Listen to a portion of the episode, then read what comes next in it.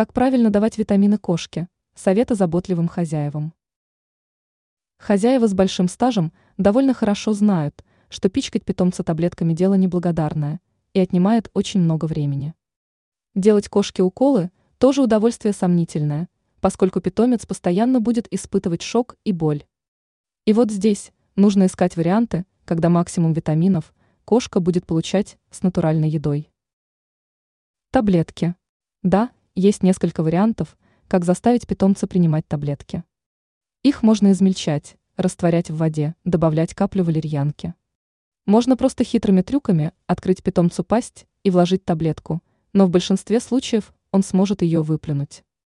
А еще хуже, если из-за таблетки кошка поперхнется, тут лучше не рисковать. Травы. Этот вариант гуманнее, но нужно тщательно проконсультироваться с ветеринаром на предмет правильных трав, чтобы не сделать питомцу хуже.